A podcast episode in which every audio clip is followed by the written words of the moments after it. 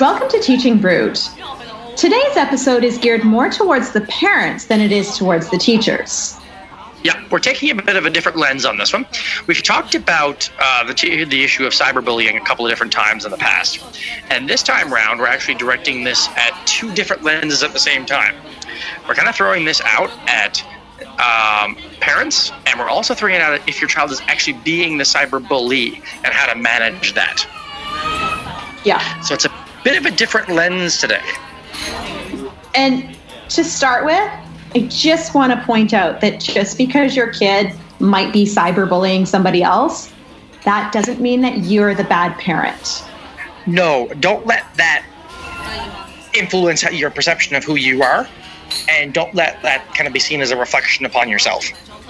You, We're as get parent, into- do need to deal with it, but it's not a reflection on you. Exactly. And it has to be kind of um, a trifecta approach to dealing with the child who is a cyber bully because you've got to have the school involved, you involved, and the child involved. So you've got to have that three way approach to this. Otherwise, it's not going to be effective. Exactly. So the first thing we want to kind of get into is what the signs that your child might actually be a cyber bully. Um, actually, believe it or not, the government of Canada actually has a really, really good website on this, and actually lists uh, potential ways to solve problem. And uh, but they do list some signs that your child may be a cyber bully. So I'm quickly going to dart over a few of those. Um, now, bear in mind, a lot of these are more directed at kids from like kind of grade five, six, and upwards. Uh, unless your child is super tech savvy as a young kid, in which case they're way ahead of the curve. Uh, so, some of the signs your child might be uh, might be involved in cyberbullying if they have a number of social networking accounts on multiple sites. Um, there might be a sign. Uh, you overhear insults, snarky comments, sarcasm towards a lot of children or other people in their daily life. Um, another huge sign if when you when they ask you when you ask them about how things are going online if they're way more secretive than normal. Now, don't get me wrong, I get it. A lot of them just, a lot of kids will just go, oh, good, and that's normal. That's a very standard thing to do. After all, we're talking about preteens and teenagers here. But if it's a little more secretive than normal, is kind of what we're getting at here.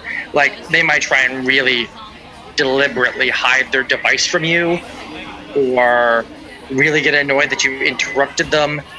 Um, if you, especially if you walk in on them. There's a million reasons why that could happen, but that's a possibility. It's a possible sign. If your child is with friends who are potentially exhibiting behaviors that are um, not, not making great choices, it's kind of how we If say it. if your child is hanging out with mean girls, Or boys. Yep, that would be a sign. Yes.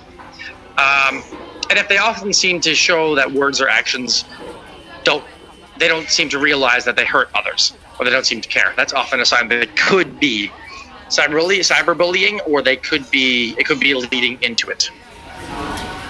Yeah. So those are just some quick signs that a child may be involved in it. Exactly. And the thing is, is that your child might not even realize that what they're doing is actually cyberbullying. Yeah. So before you tear a strip off them, find out what they actually know. And as an aside, tearing a strip off them isn't really a good thing to do right from the get-go. No. but I know I understand that it is a knee-jerk reaction. make sure you have some hard evidence that they actually are before you kind of jump the gun and start accusing. Yeah. Uh, no teenager likes being accused of something, especially something they did not do. and um, every I, speaking from teaching teenagers, every teenager feels that they're being accused of something even when they're not. Oh yes, it's just uh, yeah. It's a brain kind thing. of- Yeah, it is a brain thing. Uh, so, just some little things to do that to not do if your child's involved in cyberbullying. Number one, don't freak out. Um, talk with other adults to work through how you're feeling, so that way you can minimize how much your emotions are involved in it.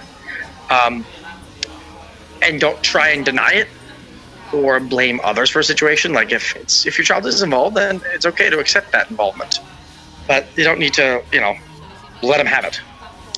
Um, trying to shift the blame to other friends of theirs might also be a bad idea. Like, don't, don't make them be the victim. Um, if they are in fact cyberbullying, they should probably be owning that behavior. They absolutely need to own that behavior. Oh yeah. Um, and if cyberbullying was done in some sort of retaliation, make sure they understand it doesn't justify their actions, and don't let that be justification for you. Don't go the eye for the eye route, and, and making that okay in your mind. And the thing is, is that some cyber bullies are actually victims of something else, and this is their way of getting revenge. Keep yes. in mind, these are kids; their brains are still developing, and they don't always know the don't want to say the difference between right and wrong, but it's the fact that the way their end justifies the means could be different from yours. And they yes. don't have a big arsenal of coping mechanisms. So they're going to go and reach for what they know or what they have heard works. Yeah. And sometimes because those emotions are often from their end of things and could be from yours too, but I mean, their end of things, um, kind of knee jerkish, and where the maturity may, may be still growing in them. Uh, there might be some more emotional responses should you have should you react to them in certain ways. So let's talk a little bit about the prevention of it so that you don't even yes. need to get to the point where you discover your child is a cyber bully. And one of the ways of doing that is to be very involved and to be very transparent yourself. So when your child is starting to make noises about wanting their own device and wanting their own accounts, which could be as early as eight or nine years old, start involving them in your thought processes when you're on social media. Involve them in conversations and say, you know, this person just made this comment on a photo. What do you think about that? And if they yeah. say, oh, that's really mean, you know, that's a positive thing and you can reinforce that. And if they say, oh, yeah, I totally agree, um, you know, that's that gives you an insight into their thinking process, into their brain, and it allows you to uh, help teach them empathy and how to be kind to others online. Yeah. And just keep your ears open for how they're interacting with their friends online and keeping ears open for how they're interacting with, especially like any form of social media. Now, I know it's hard to be, you know, the big brother to your kid on, you know, you know what I mean by like being the overlord of their technology. And I know that knee jerk reaction is if you suspect your child of being cyberbully to, you know, blanket, shut off the technology. However, that's often not the best knee jerk reaction when you find that stuff out there is a way around parental controls. There always yes. has been, and there always will be. Now, don't get me wrong, limiting internet usage and limiting social media time and limiting their use on their devices might be a decent consequence to social to cyberbullying if you do in fact find out they are absolutely but, but shutting it off blanket and saying no you're not getting this anymore for the rest of your life may not be may not gain their confidence for one, for them to talk to you about stuff, but it may not also. Uh, it doesn't know, teach them the right way to go about doing things. No, and it may cause them to try and rebel even more. You so, you, you can find yeah. Definitely, there needs to be consequences. Yeah, no but doubt. There also needs to be education, and there needs to be a way for them to work their way back into gaining trust. Yeah, and that needs to be explicit, and it needs to be let known that you know what, you've made a big mistake here, where there are going to be consequences to it, but you can regain the trust. You you can prove yourself to kind of be the person we know you are. And, and again, that starts early. Have the conversation about consequences when the child is first wanting to get that device and to get that social media account. And you know, explain to them that, you know, they have to earn that trust and allow them to work towards it, make it clear what the consequences are, and enforce those consequences when they mess up because they will mess up. They're kids. Yeah. And the thing to remember is uh, give them ownership of the consequences too. Talk to them about what consequences they think are reasonable, and what consequences they don't think are reasonable. Now, there's obviously going to be a point in that conversation where you might have to say, no, this is this is the way things are because you know they, they might try to lighten up the consequences on themselves, like we all would try to do. But try and have them have some level of ownership in what's going to happen in the future. That So- way, there's no surprises if things get worse, but there's also great rewards if things get better. Yes. And that could be something like you start off with, you know, no texting your friends after dinner time. Yeah, And then it becomes okay, you can now text your friends not during dinner, but after dinner, you can text them until 8 p.m. And they can gradually go on um, and gain more trust from you. At the same Yep. time, you need to continue that conversation about, you know what, I trust you to do the right thing, but I am going to be checking up on you every once in a while just to make sure. And that's going to be unannounced and unexpected. And I need you to be on board with that. And most kids are. If kids feel like generally they're trusted, then they're okay with people checking up on them.